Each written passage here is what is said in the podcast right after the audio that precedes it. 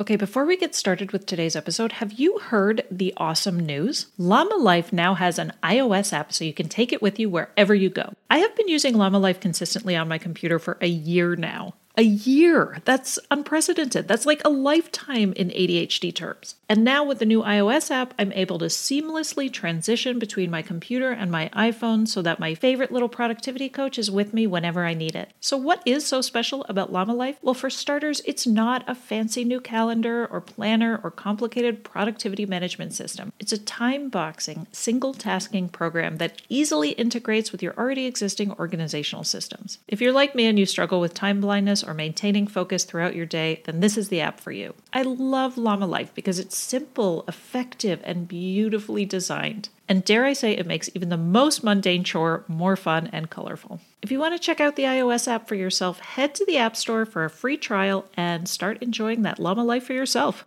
I want to go forward with people in my life who have genuine relationships with me, who I have real conversations with, real connections with.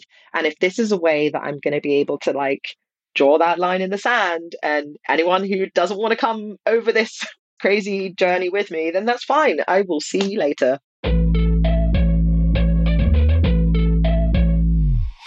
Hello, and welcome to the Women and ADHD podcast. I'm your host, Katy Weber. I was diagnosed with ADHD at the age of 45, and it completely turned my world upside down. I've been looking back at so much of my life school, jobs, my relationships, all of it with this new lens, and it has been nothing short of overwhelming. I quickly discovered I was not the only woman to have this experience, and now I interview other women who, like me, discovered in adulthood they have ADHD and are finally feeling like they understand who they are and how to best lean into their strengths, both professionally and personally. Okay, here we are at episode 136, in which I interview Georgia Yexley. Georgia is an inclusive, sustainable mobility expert and advocate based in London. Following the sudden loss of a loved one, Georgia went on a journey of self discovery that led to her ADHD diagnosis. She wrote an open letter to her industry peers opening up about her experiences and her diagnosis, and has since begun the process of integrating this new awareness into her business, Loud Mobility. Having worked with hundreds of cities across the globe on achieving their sustainable transport aims, Georgia now advises the public, private, and third sector on achieving inclusive, sustainable mobility. We talk all about the outcome of her public self disclosure, her road to establishing professional boundaries, and how she manages work life balance with her new business. Georgia shares how the best thing she gained from her diagnosis was a capacity for self compassion she never realized was dearly lacking, and a greater awareness of how important it is to live in alignment with her values. Okay, here's my interview with Georgia. Well, Georgia, thank you so much for reaching out to me. I was really excited when I, you know, did a little bit of background digging on you and what's been going on with you for the last few months or years. Um, so yeah, I'm really excited to hear your story. Thank you so much for being here. Thank you for having me. I've just loved your podcast. It's been such a godsend, and listening to all the other women's stories has been amazing and so relatable. So, yeah, thank you for having me on. Aww. Um, okay, well, my first question is really what led to the ADHD diagnosis. So, what was going on in your life? How long ago were you diagnosed? And, you know, what were some of the moments that you thought maybe this is ADHD? I should look into this? Well, the diagnosis is incredibly recent. So I was only diagnosed a few months ago, actually, at the beginning of this year. Um, so very fresh. Um, but it's not the time when I was diagnosed was not the first time that I had thought, hmm, this might be ADHD. Actually, the first time that I did raise it with a, a psychiatrist, actually, um, that I was seeing at the time, I had been diagnosed with generalized anxiety disorder and a period of depression at that time. It was a really stressful time in my life with my family. There was loads of stuff going on. This was in 2017. And at that time, I was living in Beijing in China, which I'm sure we're going to talk about at other points during this. Um, but I, it didn't really sit right. I thought that mm, yes, yes, there's there's definitely some anxiety going on. I've definitely been, you know, ups and downs, but I just don't feel that's quite capturing the situation and, and what I feel is going on with me. And I went and did my own research, um, as I think most people who come to this diagnosis do quite a bit of. Um, and I went to the psychiatrist and I said, you know, I've been really thinking this is ADHD. I'm like reading all this stuff and I relate to so much of it. And unfortunately, at that time, the psychiatrist kind of just laughed it off and was like, no, it's not ADHD. It's generalized anxiety disorder. You're just being anxious. Again, here's a, you know, an example of your anxiety playing out. I thought, oh, okay, well, must be that. Um, and I kind of just put it aside. I still thought it. I still thought it. And then actually, over the last couple of years, again, it was kind of coming back up for me. And it's just been through this real kind of constant changing in mood, constant needs to be doing stuff, constant restlessness, just going through job after job, burnout after burnout, and thinking, God, this is I was this is ADHD. Like, I'm certain this is ADHD at this point. So about uh well, it must have been last year, I did um finally get around to reaching out to my GP um and went through a kind of initial assessment process. Um, I should say that I'm in the UK as well, so I, it's probably clear from my accent, but I'm now in London in the UK, so I'm dealing with the, the NHS services at this point, and I go to my GP. They did the initial assessment and were like, oh, yeah, you need to get an assessment done. Unfortunately, in the UK, getting an assessment can take at least two years, if not more, for a lot of people. And so I kind of just thought, okay, well, I'll find out in two years' time. Unfortunately, um, it came around a lot sooner. And I say unfortunately because the reason that I ended up getting my diagnosis is that I went through a really difficult time. I lost my best friend very traumatically, unexpectedly. It was really difficult. I was dealing with just immense grief. Definitely now have accepted the anxiety and depression that has come with 31 years of undiagnosed ADHD. So that was playing a part, as was the trauma. And I just went into overblown overdrive, doing, doing, doing, not connecting with my feelings at all. And eventually had a complete meltdown. And at that point, sought out help, ended up seeing a psychiatrist who, by pure chance and in some ways luck, ended up being an adult ADHD specialist. So when I was seeing him, I mentioned, oh, you know, I'm on the wait list to get an assessment. I didn't know at that time that he was a specialist. I said, I'm on the wait list to get an assessment. And he said, oh, well, uh, funny you should say that. this is my specialism. And, you know, when you're a bit better in yourself, we can do an assessment for you. Um, sorry, it's such a long story. It's kind of, you know, bizarre. So please do jump in because I can talk for England, honestly. Um, so we did the assessment. I'm sure a lot of people listening to this kind of know how that goes, very kind of long interview process. And he kind of said to me, there's a few things that I'm looking out for in the inattentive, a few things that I'm looking out for in the hyperactive. And he said, you, you know, you could say there's kind of nine boxes in each that I'm looking to tick. And if you tick, you know, five out of those, we would be looking at maybe giving you a diagnosis. So you tick seven in both.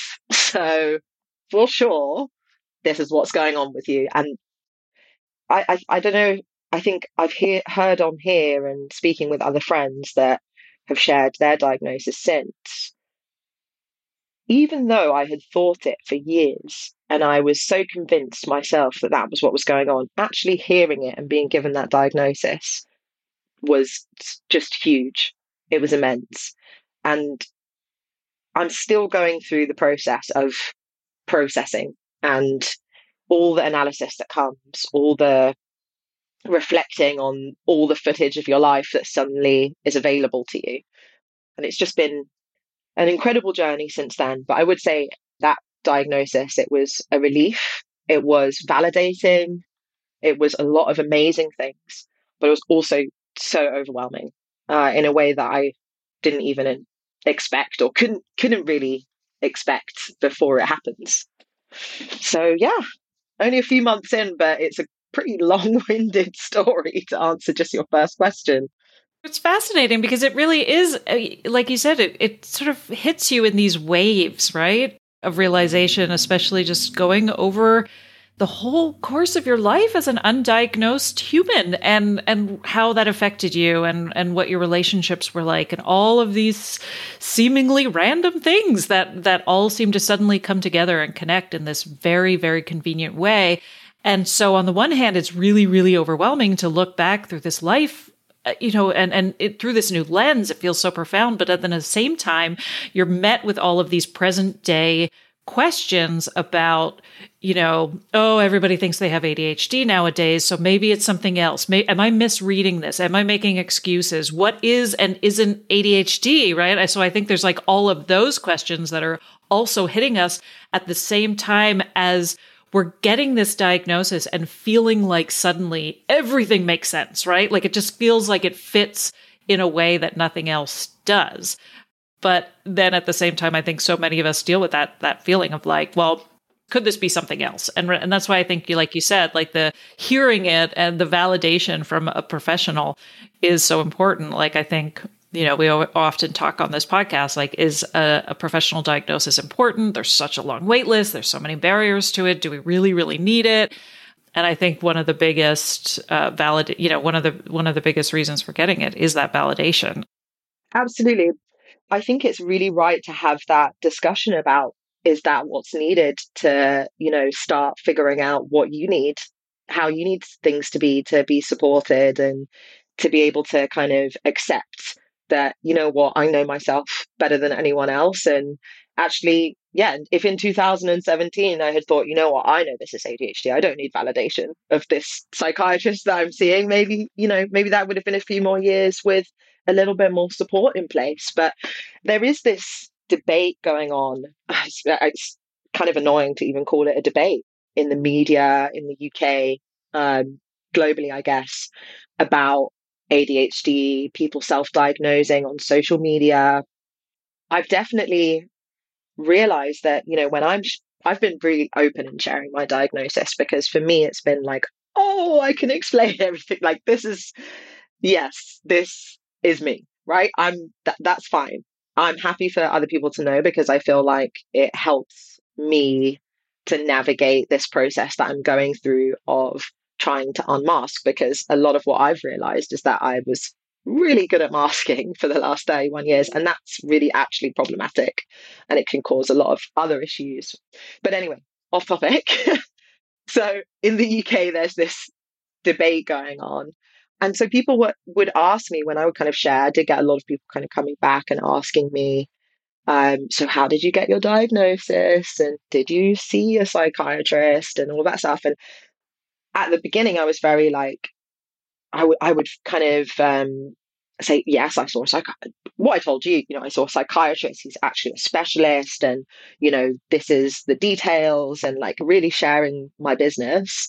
and honestly now i'm kind of you know i feel much more in the camp of it's part of me you know i tell people regularly when i feel like it's necessary to the situation. I have adhd sorry if i interrupt whatever it is. But i don't really care if you believe it or get it or if you just want to say i don't believe in like medicine and science, that's fine. That's a you problem. That's like that's completely a you problem. That's you know, so I do less kind of explaining now when I say I've got ADHD and the question comes, how did you know? Because I have it. Yeah, right. And I think that's something too. I, I hear that often from women who are diagnosed and then the you know they're like, how do I explain to my partner? How do I explain to my family what I'm going through? And nobody believes that this is ADHD, and uh, you know people are really feeling very dubious and they don't think that this is it. How do I explain to them? And my I'm always like, you don't like that's like you said that's that's a them problem. You're not going to explain this. This is really an explanation for yourself when it comes to who you are and how you operate in this world. And and you know it's a lot of answers for why you maybe were the way you are. And it's an opportunity to reframe a lot of that stuff. But like yeah in terms of in terms of acceptance or explanation that's that feels like uh, you'd be sisyphus to really try to try, try to tackle that. Right. And you know who the people are in your life that when they ask questions, they're really looking to discuss the information with you versus challenge is this for real? You know, I have had family members and friends that ask questions around, oh, but you know, you were quite good in school. So how does that work out? And they're not challenging the diagnosis, they're just trying to understand, like, what does that mean? Does that mean there's something different about your ADHD? And I'm like, well, actually, a lot of people, you know, and I have I've been doing that research and I'm like, actually, I read this here, and you know, a lot of people have that experience, and then all of a sudden they meet a, a moment where it starts getting really difficult in different areas. And then I explain my own experience. And what I found is that a lot of those experiences, when I explain them, friends, family members, people that are close to me are like, oh my, what? Like, I didn't know that was going on with you. I didn't know, like, you just stopped being able to do math in GCSE year. They just didn't know because I was so good at masking. And I was, you know, spent all this years of time trying really hard in things I was really struggling with, not understanding why, and just working 10 times as hard. And, you know, everyone's saying to me, oh, you know, it's so, you, you're so relaxed, you're so strong willed and independent and all these things. I'm getting praised for masking. So then I'm just doing more masking. So it's a lot of work to undo that stuff now. Yeah, right. Oh, that's so beautifully said, right? And just in terms of how valid, you know, how much social validation we get from showing up as this like competent altogether person and then you know having this like we've talked about this before on the podcast this like duality of of our experience in terms of who we are to everybody else versus who we feel like we are behind the scenes and how it really is such a, a process of, of unpacking all of that and being like what would it look like for me to just show up as my authentic self in these moments Hey, friend, if there's one thing I've learned about ADHD over the last few years, is that we can thrive with the right combination of accountability, planning, coaching, and peer support. Knowing all this, I set out to create the ultimate all in one coaching and accountability community for adults with ADHD or learning disabilities. I knew I couldn't do it alone, so I joined forces with one of my favorite ADHD coaches, Alex Gilbert of Capable Consulting, and together we launched the ADHD Lounge. The lounge was created as a safe place for neurodivergent adults away from other social media, where we offer live group calls, co working, and body doubling every weekday for accountability, focus, and skill development. We have weekly and monthly goal planning sessions to keep yourself on track. We also have one on one office hours with myself and Alex. And of course, friendship and lots of peer support. We have three different membership levels to meet you where you're at. So if you're looking for an affordable way to stay connected, productive, and accountable while also having regular access to ADHD coaching and expertise, then make sure to come join me in the ADHDlounge.com. Again, that's the ADHDlounge.com. And as a listener of the Women in ADHD podcast, you can get 30% off your first month with the code podcast30. So head to the ADHDlounge.com and use the code podcast30 to get 30% off your first month. During the early days of my diagnosis, as I was deep into hyperfocus ADHD research mode, I kept searching for some kind of all in one, everything you ever needed to know about ADHD in women handbook that I could reference and keep at my fingertips, but I never really found anything that suited me. That's why I've taken everything I've learned about ADHD in women and adults who are socialized as girls, and I've gathered it into a concise, easy to access, self guided, and self paced course so you can feel like you've got everything you need at your fingertips. It's called Hey, It's ADHD, and it has everything you need to start loving your brain and living a more fulfilling, gratifying life. I built this course to be helpful wherever you are on your ADHD journey. I am so excited to finally be able to offer this course, and I truly hope this will help you develop a deeper understanding of your ADHD brain and how to embrace it as you build yourself a toolkit for your own life. So head over to womenandadhd.com and click on the Hey, it's ADHD course tab for more information and to get started. Now you had you did a really very public unmasking, so to speak, on LinkedIn in January, right? So walk me through what happened. You you were leaving your role in your company, and this was uh, you just wanted to kind of talk about the diagnosis, or what was happening with that, with your the article you posted. Yeah, I mean, it was. Um, it took me a little bit of time to kind of come to the decision that that's the way I wanted to go about things. Um, you know, I, I mentioned that, um, you know, I was going through this very difficult period dealing with loss, and trauma and all of these different things. And I was prior to that, my role was very public. I was a very vocal pers- person. Um, often spokesperson for my company. I was writing a lot, um, doing a lot of events, podcasts as well in my in my place of my space of work. So I, I work in sustainable transport, and I've done that in a number of companies in a number of roles for the last six years, and I've really it's an area of work. Well, actually, my my work is where I've landed now is one of those things where I feel like, you know what, pat myself on the back. I actually really did do something positively there because I followed my passions and I followed my skills into something that I genuinely love to do. So I, I was this very kind of visible person in my industry. And so me going just completely silent at the end of last year and not saying anything for about three, four months didn't fly under the radar. I had a very full inbox loads of messages on LinkedIn, all, all this work stuff. And my, my company at the time was so helpful, so understanding, really supportive um, as I was going through the process of kind of the self work that I needed to do at that time and just the support and peace that I needed.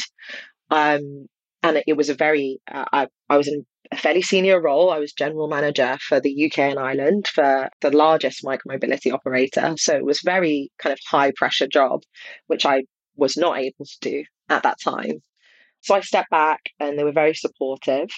But as I started kind of coming back to myself and getting the support I needed, I had had the diagnosis, I was doing a lot of kind of self work and really thinking about how am I going to go forward now? And I knew that I wanted to continue going forward in this industry, in this um, world of sustainable transport. I knew that I still felt that I had something to give and something positive to add. And so then I was thinking about, okay, how do I, how do I step back in in a way that is genuine, that is authentic, that isn't just brushing this all under the carpet and acting like nothing happened and, you know, having to just keep masking all of this stuff. That's where I started kind of writing things down. And at the beginning, when I started writing, I didn't have any intention of sharing it publicly. It was just like writing down thoughts, what's happened, what do I want to change, what do I want to do, how am I going to go about it. And as I started writing it down, it felt like, okay, actually, maybe this is the way that I can just move forward. I can put this out there and that's almost like a line in the sand of this is who I am, this is what's happened, here's how I'm going to go forward. And it also was an opportunity for me to put in a boundary, which was quite quite a new thing that I was learning how to do, and say, I'm not going to be working, even though I, I ended up working, but I said, I'm not going to be working for the next three months. I'm going to be exploring this area of the industry that I love. I'm going to be speaking to friends and colleagues about, you know, how I might continue to go forward. But for the next, I kind of said when I put this article out, I'm going to have this time in the next three months. So I'm not going to be as responsive and wanted to give myself some more space and not having that anxiety of just the inbox is getting fuller and the messages keep coming. So yeah, I, I put out this article that explained all of this um, and somewhat kind of jokingly called it mask off, which was quite fun. And I shared it with my partner and my mum and my sister and some friends as well before I, and actually my former boss, and before I put it public and just got feedback from people like, is this oversharing? is this too much? Is this okay? Like, what do you think? What, what are your opinions on this? And nobody gave me any edits. It was unedited all my words, all my my thoughts, and I just put it out there. And the response has been incredible, and I'm so glad that I did it because it does feel like I can now step into conversations with people who maybe saw me in a really different light before that and say, this is what I need. Actually, by the way, I'm really sorry. I'm going to make notes the whole time because I need to do that to feel like I'm catching things or whatever it is, I feel confident being able to ask for what I need. and the response I had was unreal. I mean, so many people came back to me like, I've been thinking I might have ADHD. I do have ADHD. My kids have ADHD. Um, you know, just uh, I've dealt, I recognize those patterns, and this is a really hard industry to work in sometimes. And just this real openness and huge amount of support from my network that also, again, was really validating of I have done some things well despite not knowing this diagnosis. I have navigated a place of work and made real connections with people on this shared interest and people see they do see this kind of authentic me even if there's little bits that i'm masking here and there they do see the, the genuine passion that i have for this this space and so that was really wonderful i only had one i did have one annoying response i have to say and it was so annoying. and it was from, I hope he's not listening to this because he knows who he is, but it was from this guy. He has ADHD, this gentleman. Um, he works in the cycling industry, similar to myself. And we've crossed paths before.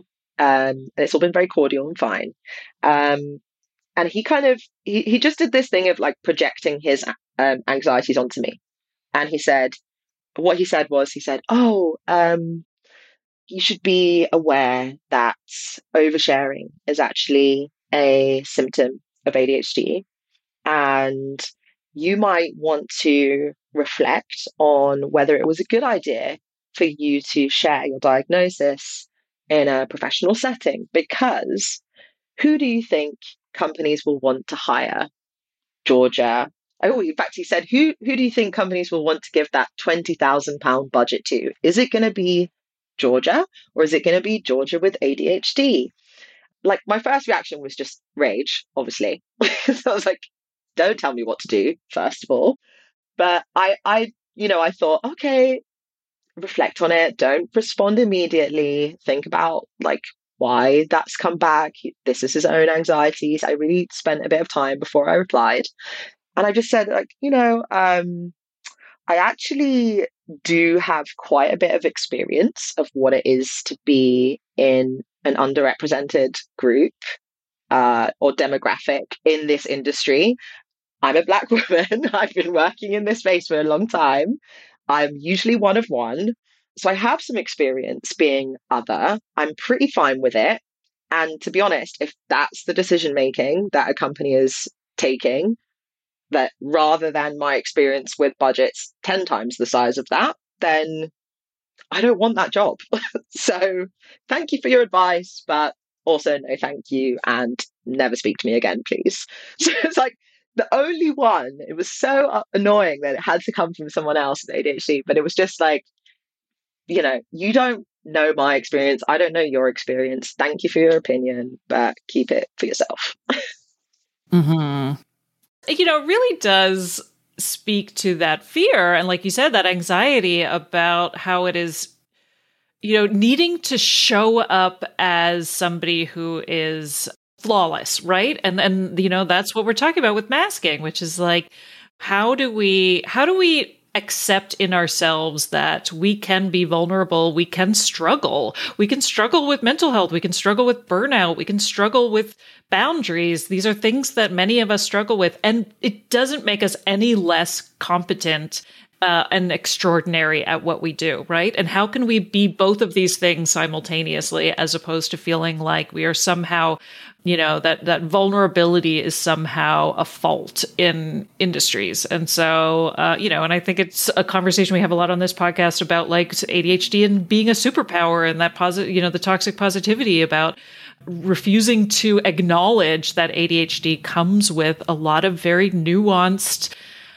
traits and and I don't even want to just keep saying struggles because I think a lot of it is really just it's it's part of who we are. It's part of that fabric and I can see why somebody would have somebody with ADHD would fear that like pulling back that curtain is somehow going to um, you know is somehow going to reflect on you know how we're accepted in society right? Sort of same with parents who who are afraid to diagnose their kids because they're worried that they're going to be treated differently and all of that yeah. Mm-hmm. and I you know I had that fear. Like let's be real I wasn't just fearless, post the post the thing, and everything's gonna be fine, and nobody's gonna make any judgments. Uh, but I accepted it.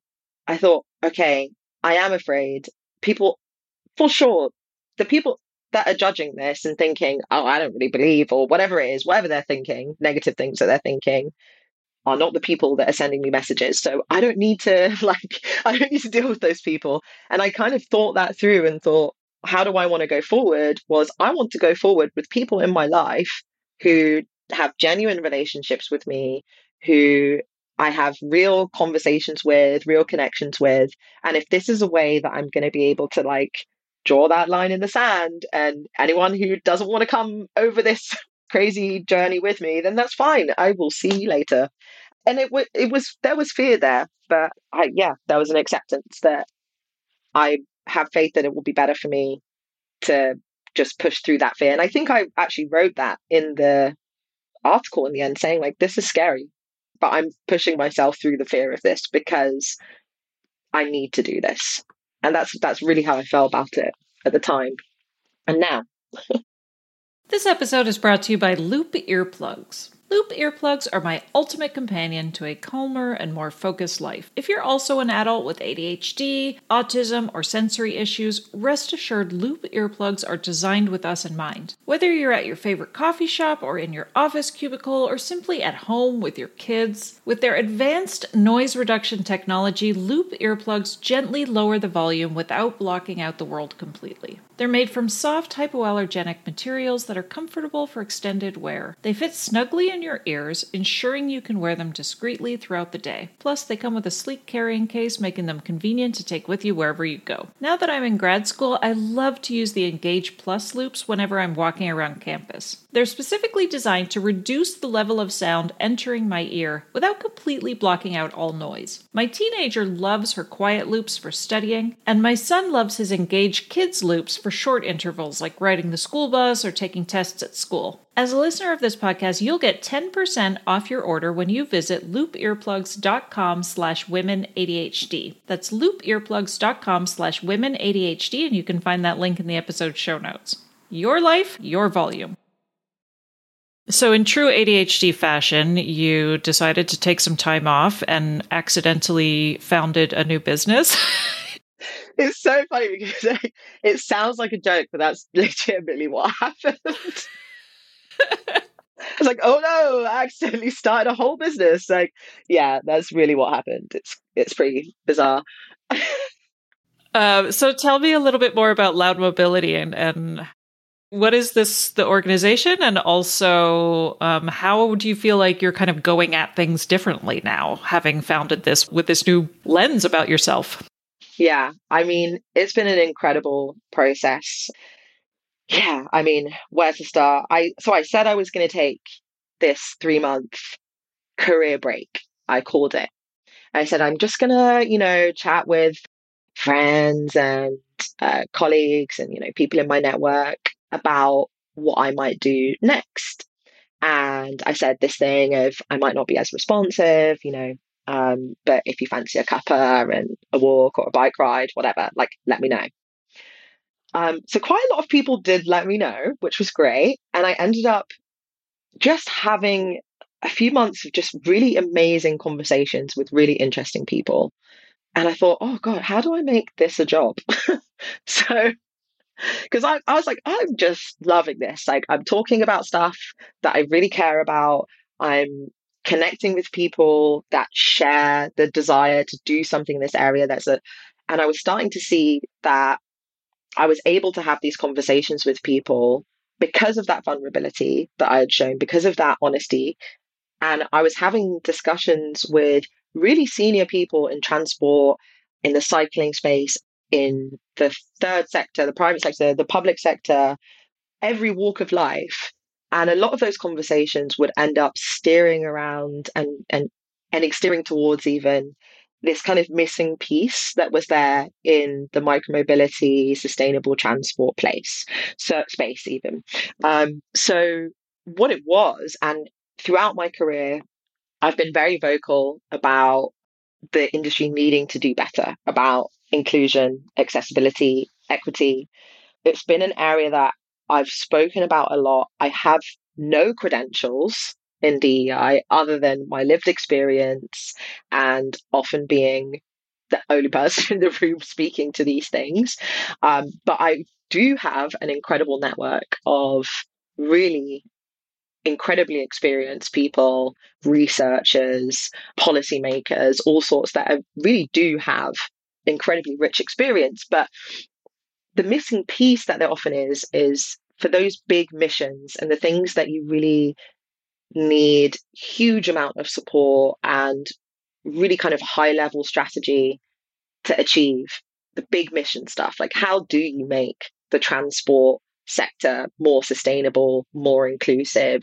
It's not in the private sector alone. It's not in the public sector alone not in the third sector alone and if they're all doing different things it's happening way slower than it needs to what you need is all sectors working collaboratively towards these bigger picture missions, all shared value creators and like pushing these bigger picture things forward.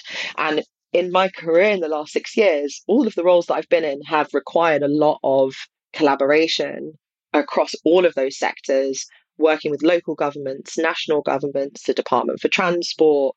Um, internationally, I've been doing this as well because uh, for a lot of my career, I wasn't just kind of fully focused on the UK and Ireland, but more recently I've been very focused on the UK and Ireland. So really growing that localized knowledge. And so I thought, okay, well, I can do that. I can be a translator and help for those cross sector projects where there's loads of stakeholders involved and it's really complicated. But success for the project is one of these bigger picture missions of how do we get more people cycling?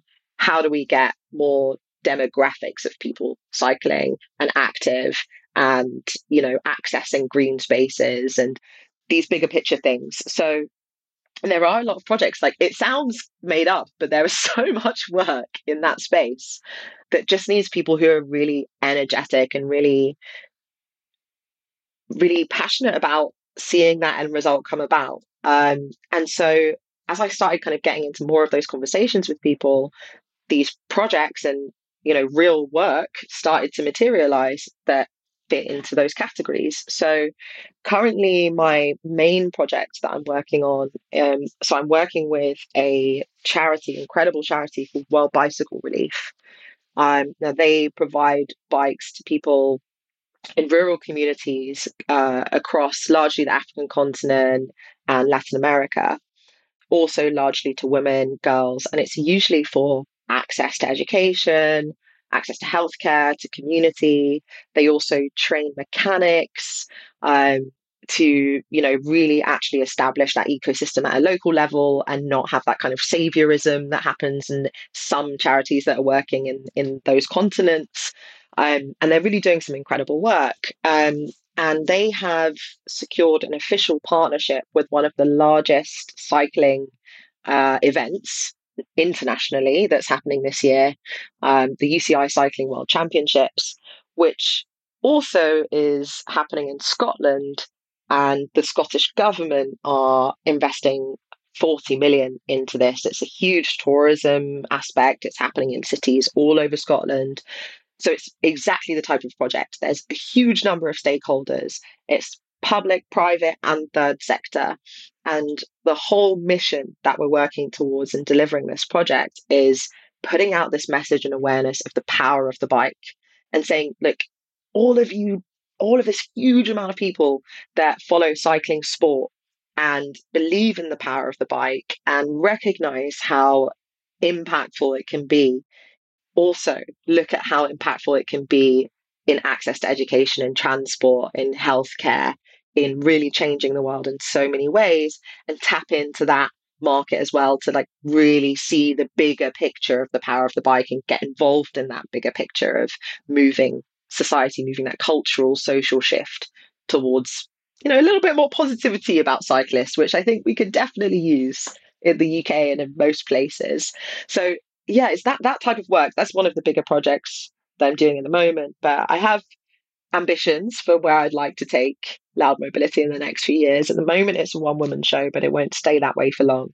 and a lot of really cool partnerships and collaborations that I'm kind of working on behind the scenes with friends as well. Um, so it's it's it's been incredible. Um, but I'm also I I'm saying this and I'm like it sounds like oh my gosh crazy amounts of work. Um, but actually I've I've really taken um, a very conscious step to balance my work that work life balance. I was never very good at that. Um, and I'm I'm really working on getting that better as well. So actually working on more of a freelance project basis at the moment, and being able to work on my own time scale. And when my brain switches on, I can work, and that's fine. And when it's not, I can sit and have a cup of tea in the garden, and that's fine. It's that in itself has been a game changer. I'm just so much happier as a person because I don't have to sit nine to five in a location which normally I'm just going to be hyper focused for that entire time and I haven't eaten and I haven't gone to the bathroom and I end the day just like empty. I've brought a lot more balance into my life and um, the one thing that I'm promising myself I won't give up is that I no longer work on Mondays and I if I never work on a Monday again I will be a happy person. Right. Um, that was so fascinating too. I really, I mean, uh, it's just such an interesting world, and um, I, I think it's such important work too. And I think it's really interesting to think about like advocacy and you know following something that we're really really passionate about but like what are the boundaries that we can keep in place so that we don't end up in a in a place of burnout and it was so you know like you said like feeling like you're empty at the end of the day and and i found too like i i hit burnout um, with with my own career, just being so excited about wanting to say yes to everything, and and it was a real interesting and eye opening experience for me when I did kind of have a moment of uh, where where I had like a health crisis as a result of the burnout, and I had to stop everything. And like I've been practicing saying no to so many more things, and feeling like by saying no to things, I'm actually being like much more productive. Like I feel like I'm actually experiencing and accomplishing so much more the more I say no to other things. And I'm like, it's so addictive. it's becoming really addictive. Yeah, it feels really good. It feels good. It genuinely feels good. And it's and it's like, oh my gosh, why haven't I been doing this? You know, like what on earth?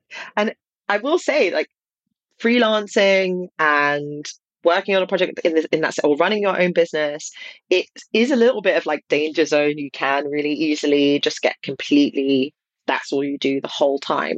But I do think it also gives you a, maybe a little bit of that capacity to say no because I've had, and you know, this is a common experience for women of color in any industry. I'm, I'm like, there's a lot of people nodding their heads before I'm even saying what I'm about to say. But a lot of people will approach me with, hmm, can you work on X, Y, and Z? And I say, sure, here are my rates. And they're like, oh, no, thought, you know, that uh, blah, blah, blah, or whatever, right? Basically, they don't want to pay me. And when you realize when you're running your own business and you are freelancing, you have that connection between your time that you give away for free is time that you're not getting paid for. And so when I was in a job full time, I'm getting paid that to work somewhere week after week and I say yes to do something for free, like write an article or go to an event or speak on a panel, that's fine because someone is paying for that time. My company are paying for that time and I'm doing something valuable for the company, so it's fine. But when I'm working for myself and somebody asks me to do something for free, that's time that I can't get paid for doing something else. So you actually get this a little bit more connection between how much you're saying yes to things that you're not necessarily actually getting value back into your business or into yourself. Into and it gives you just a little another layer of analysis like actually i really do have value for my time. Uh, here's what it is. It's written very clearly. It's the same for everyone. And you know if, if that's not within um, reach for you, then that's fine. You know, maybe we won't work together on this one thing. And of course, there's flexibility because when there are, you know, things that you want to put your heart and soul into because you really do care about them, that might be lower on the scale of, you know, I want to be able to like take up a paid project instead of this because you believe in what you're doing. But you know, most of the time when people approach you to do something for free, it doesn't necessarily fall into that bucket anyway. True. The stuff I want to do for free, I do myself. I choose to do that stuff anyway. right. Exactly. If you're a woman over 40 dealing with hot flashes, insomnia, brain fog, moodiness, or weight gain, you don't have to accept it as just another part of aging. The experts at MIDI Health know all these symptoms can be connected to the hormonal changes of menopause. And MIDI can help with safe, effective, FDA approved solutions covered by insurance. 91% of MIDI patients get relief from symptoms within just two months. Book your virtual visit today at joinmidi.com. Now, I want to backtrack a little bit and, and ask you about, you know, looking back over the course of your life, because as we often do, were there some things from your, either from your childhood or maybe, you know, ending up in Beijing or some of those things where you were sort of like, oh, the signs were so clearly there all along? Yeah. I'm trying, I'm trying so hard not to laugh because it's like my whole life, honestly. It's, it's just insane. And that was the overwhelm that we were talking about because I had that moment of like relief and validation. And then it was almost like the next couple of days after getting the diagnosis, I was flooded with memories, all these thoughts of all of these different situations that I was like, oh my gosh, oh my God, what? Like, that is so clearly, like, what the hell? It was just this constant thing and it, that almost felt like as well that it kind of unlocked a part of my brain that I don't know if I buried stuff in there or if I just wasn't understanding it, therefore I didn't like reapproach it or what the situation was. But even like memories that I probably didn't remember before suddenly started resurfacing. So it's almost like all of this footage that I was having to scroll through and go through and kind of analyze again. And it really has been everything. I mean, I'm still going through that process now of sifting through, you know, my experiences and where it has affected me in the past. And this is both positive and negative as well. Like, I should say that I think there's, I mentioned, you know, I have been able to look back on my career and be like, do you know what? You, you made some good choices. You chose to leave things at the right time. You chose to follow interests, and that's put you into a place of, you know, really being happy in your career um, and feeling supported and confident about starting your own business in this direction. So that's a great thing. And I can reflect on some of the ways that ADHD has played a very big role in me moving in that direction. But then also, yeah, there's stuff that's just like, whoa, that was a meltdown. like I can now, I can now accept and take responsibility for that instead of just not understanding it and being like, oh, just forget about it, just pretend it never happened, you know? so there's a lot of that that you're going through and i i you i look back to, on my childhood and in fact even when i did the assessment one of the questions was about you know your child you talk a lot about your childhood. And i said oh i don't really remember that much. And apparently a lot of people say this. They're like oh yeah i just like don't really remember. I was like i, I think i remember being like eight or something. Like i don't really know. I just I'm not sure what's really a memory or just what I've been told. Like my memory of my child is very poor, but stuff has been coming back, and it's stuff like, oh, um, I don't know if you ha- had this, but when you're in primary school and elementary, you have these like trays where you put your work, and it has your name on, and everybody has their tray. And everybody else's tray was always just nice and neat and tidy. And mine was just overflowing all the time. There was just stuff like falling out of my tray.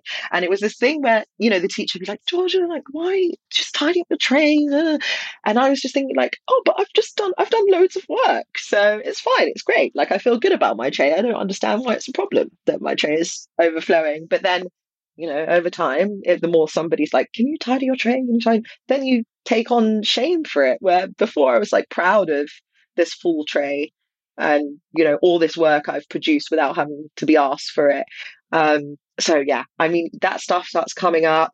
There was a period in my life, I must have been about ten or eleven years old, and I've told people about this before, and now I'm even laughing like, how could I've not? How could I've gone under the radar? Where I just had this overwhelming urge to cartwheel all the time, and I remembered like doing trying to do a cartwheel like in the middle of a zebra crossing when walking home and people around me just being like, what is this child doing? And the worst part is I like I didn't even know how to do a cartwheel, so it wasn't a good one. it was just like all over the place. And so that stuff is coming back. And that for me is a little bit of a double edged sword because they're kind of funny memories. But then people say that a lot of girls and women fly under the radar because they tend to be inattentive. And I'm like, I was so hyperactive. If I was a boy, for sure I would have had a diagnosis, like for sure. There's no way. I, and I'm so confident in that. And so it does then bring up all of that you know, what ifs? Could things have been different? Blah, blah, blah, blah, blah. All of that stuff that you still, you know, you have to work through. Yeah, even other stuff like that hyperactive stuff where I would be in school and at the end of the day, I would be walking home with friends. And because I'd been masking and repressing and trying not to fidget all day, I would like run up the hill, this huge hill on the way home, run up to the top just to like get this burst of energy out and then wait for them. And they were like, You're so weird. Like, why do you always do that? And like, I don't know. I just like, just think I need to run and then I run. You know, it's just little things like that that are just dead giveaways. So that's been really funny. And then even just every stage of my life, I'm like, well, this there's big giveaways, you know, through university. I studied a subject that I really enjoyed. I studied philosophy. It wasn't my best subject, but it was the most interesting, which again, great choice. Pat yourself on the back because you did enjoy your degree, because you picked something that you cared about and that was interesting. But I hated seminars and I didn't know why. They gave me crazy anxiety to the point that years after university, I was having nightmares about seminars and missing seminars or being in seminars because I wouldn't go and then I would feel bad about not going because I didn't know why I wasn't going. You know, it's just stuff like that. It's everywhere. It's everything. It's all my experiences. It's showed up in some way. And so when you're going through all these years of footage, it's like even where there's those good bits and you can say, oh, you made a great choice and it worked out for you in this way, there's still probably something there as well when you're struggling and you didn't know why and trying to navigate the world through completely the wrong lens. Um, and that was the the big thing that I think I said to friends and family after getting the diagnosis. They were like, "No, how has it felt?" And it's like, it's felt like I've been walking through life up until this point with just completely the wrong lens and looking at myself through what I think other people see and think of me because I haven't been able to understand how to understand myself. But then getting the diagnosis was like all of a sudden being given the right lens. And it's not only like going forward with the right lens and being able to understand yourself, how you're moving forward in life, but it's also looking back and being like, I actually see now what was going on.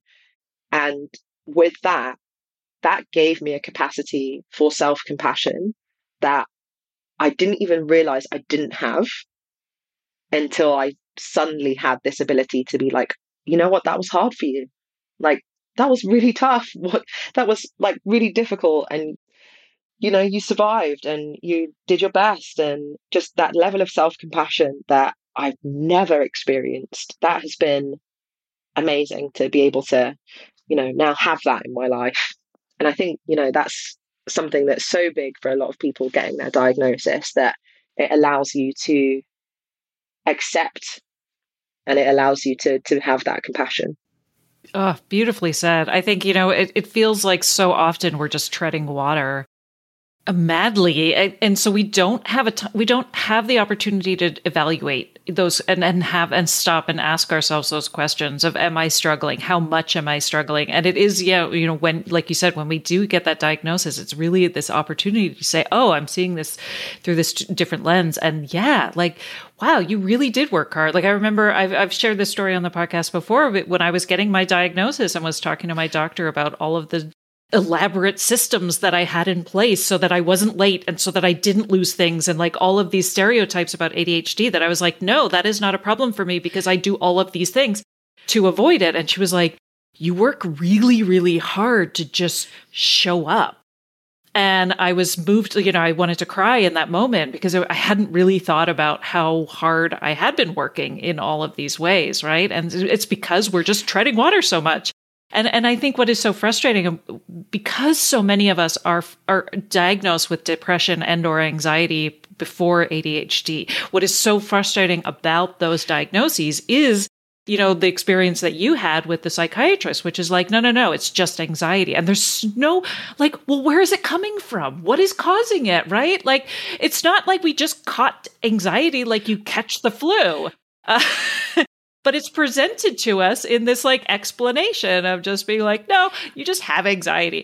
And then it's so aggressively unhelpful that like we end up even more upset and frustrated and anxious about like, okay, well, now what do I do?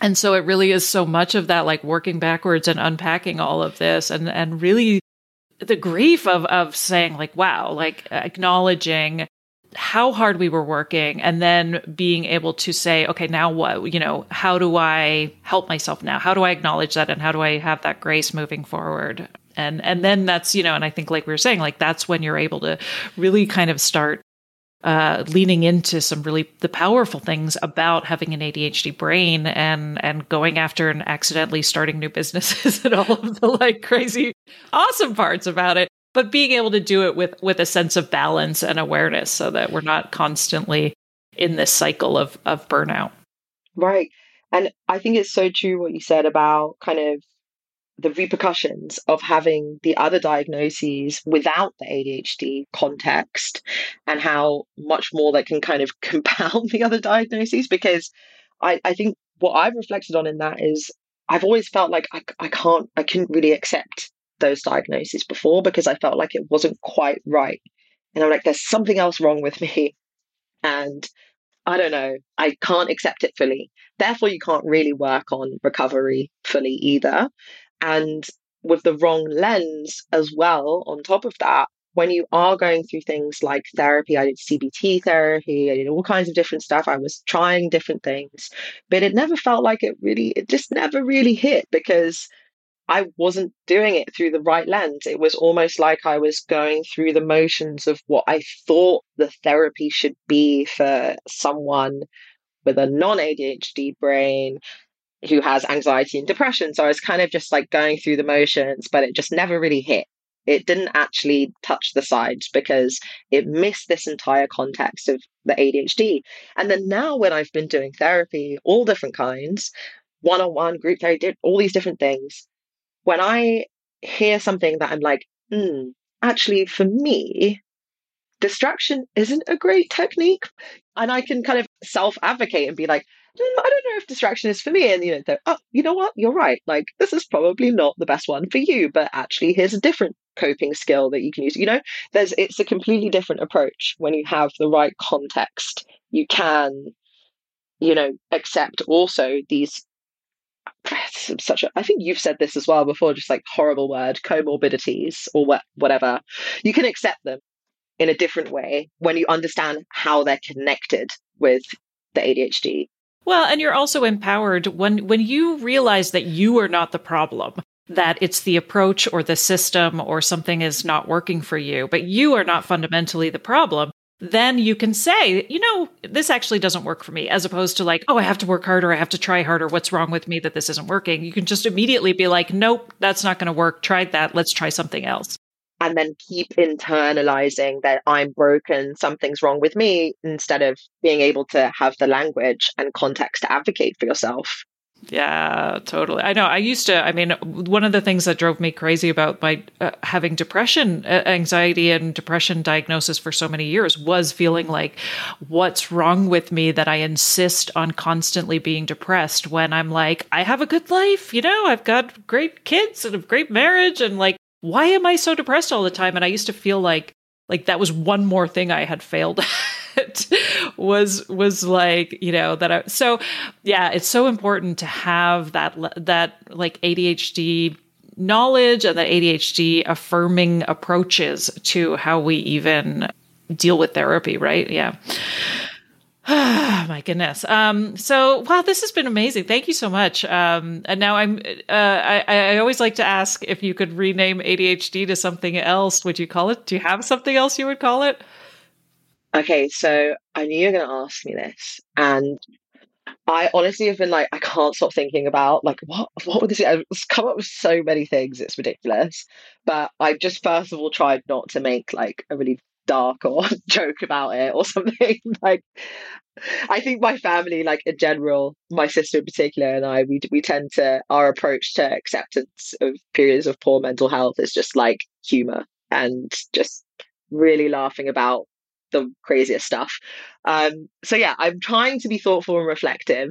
Um, so I would probably get rid of all the pathologizing just generally and just be like, it doesn't really need to have a name because we live in a society where people have different brains. There is not a reality of a normal brain that we're somehow missing the mark on. Like, people have different hair, people have different skin colors, and also people have different brains. Surprise, surprise. You know, like, it's like, does it need to be that crazy? We just, I would probably just change that's like a lot easier. Just change society instead of the name of ADHD. So that's like my first thought.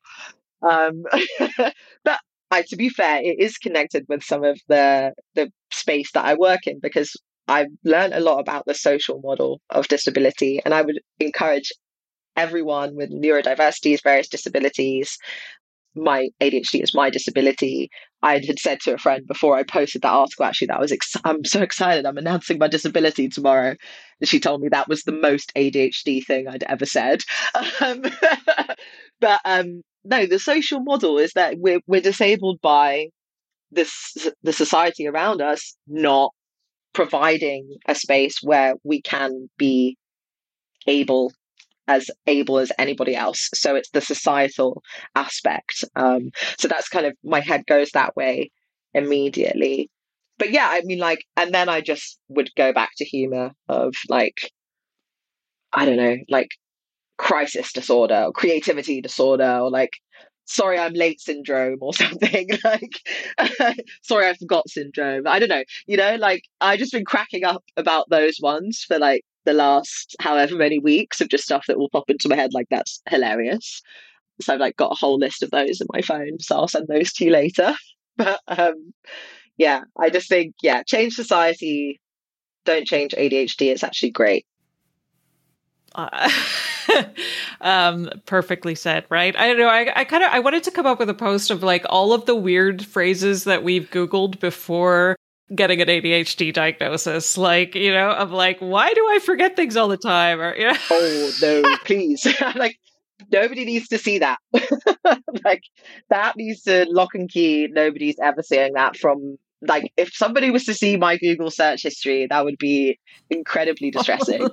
Honestly, it's it's not for public consumption. Maybe we should just call it like multiple calendars and planners syndrome or something. But yeah. oh, yeah, yeah. Paper everywhere disease. like, like, I'm saying this with like paper all over my floor right now. So it's like, but yeah, and there's there's loads of funny ones, and I feel like that's cool. Just like what's the point? Why does it need a name? Yeah, right. Someday, maybe someday. Although I would, the only thing actually, I'm like joking about it, but I would say, I think it was really helpful for me getting that diagnosis because the diagnosis allowed me to access the care, support, structure, also medication that I needed. And I think when you need something more to be able to manage life in a way that works for you, then a diagnosis can be helpful. If you don't need a diagnosis, you don't have to get one. That's totally fine.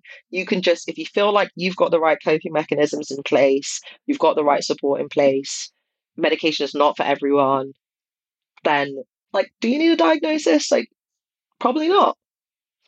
So, that's all I would say about it. Like, having a name for me, giving it a name has helped. ADHD comes with all kinds of assumptions and whatever. I don't really care. The main thing it's done for me getting that name of ADHD is unlocking the right support. And so I'm happy to, I've got ADHD, I'm disabled, still the same person. Mm-hmm. Right. Yeah. Well, and that's why I love to ask the question because I'm like, I don't have an answer, but I'm always, you know, I'm fascinated by that discussion of like, it is in many ways calling it a disability is important, but at the same time, is it also pathologizing? And, you know, there's so many questions around that. It just, you know, attention deficit is such a terrible name, but um, what would be a better name that many of us would have related to? No. Like, it's just like, attention regulation would be more accurate, right? Because it's not like we're missing attention. It's just like difficulties regulating it. I don't know. It's not even quite it. But that's not what led me to the diagnosis, right? Like I wasn't like I have an attention issue. Well, I, I think it was more of a focus issue than anything else. But like you know, I'm always trying to think about like what would be what are some of the ways in which we really have that like oh, okay, this all makes sense moment I mean, I, I definitely saw the, uh, we can see when you're suddenly thinking about something else in your head and not part of the conversation anymore in many 360 reviews in former companies. So I was like, oh my gosh, they can see.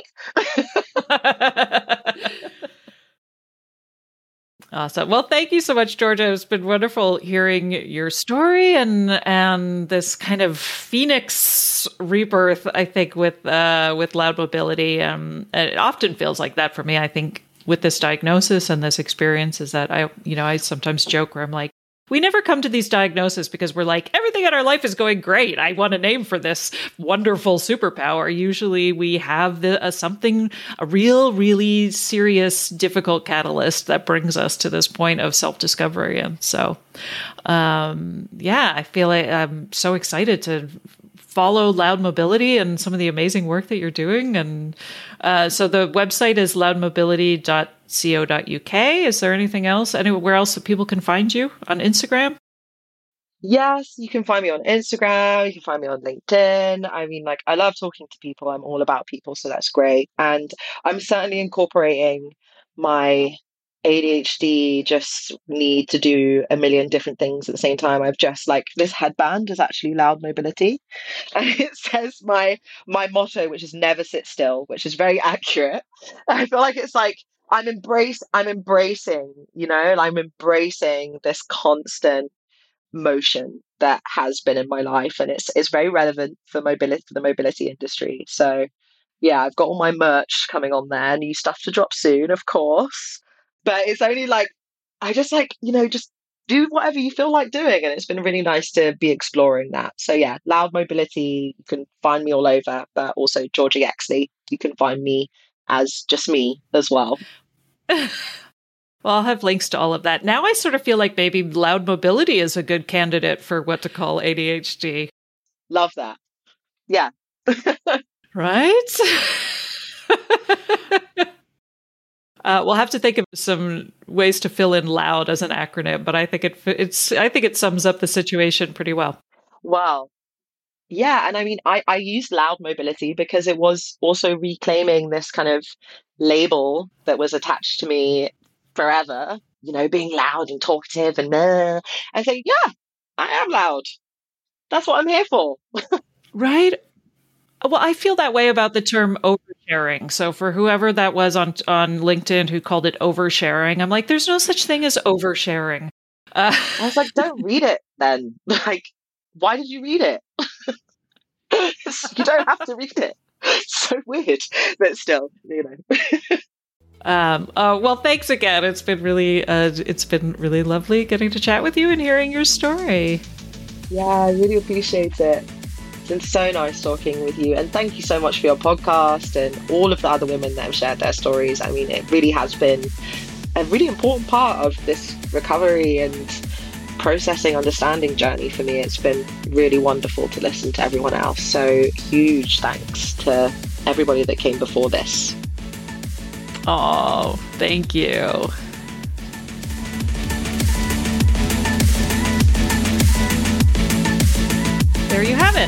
Thank you for listening, and I really hope you enjoyed this episode of the Women and ADHD podcast. If you'd like to find out more about me and my coaching programs, head over to womenandadhd.com. If you're a woman who was diagnosed with ADHD and you'd like to apply to be a guest on this podcast, visit womenandadhd.com slash podcast guest, and you can find that link in the episode show notes. Also, you know we ADHDers crave feedback, and I would really appreciate hearing from you, the listener. Please take a moment to leave me a review on Apple Podcasts or Audible. And if that feels like too much and I totally get it, please just take a few seconds right now to give me a five star rating. Or share this episode on your own social media to help reach more women who maybe have yet to discover and lean into this gift of neurodivergency. And they may be struggling and they don't even know why. I'll see you next week when I interview another amazing woman who discovered she's not lazy or crazy or broken, but she has ADHD. And she's now on the path to understanding her neurodivergent mind and finally using this gift to her advantage. Take care till then.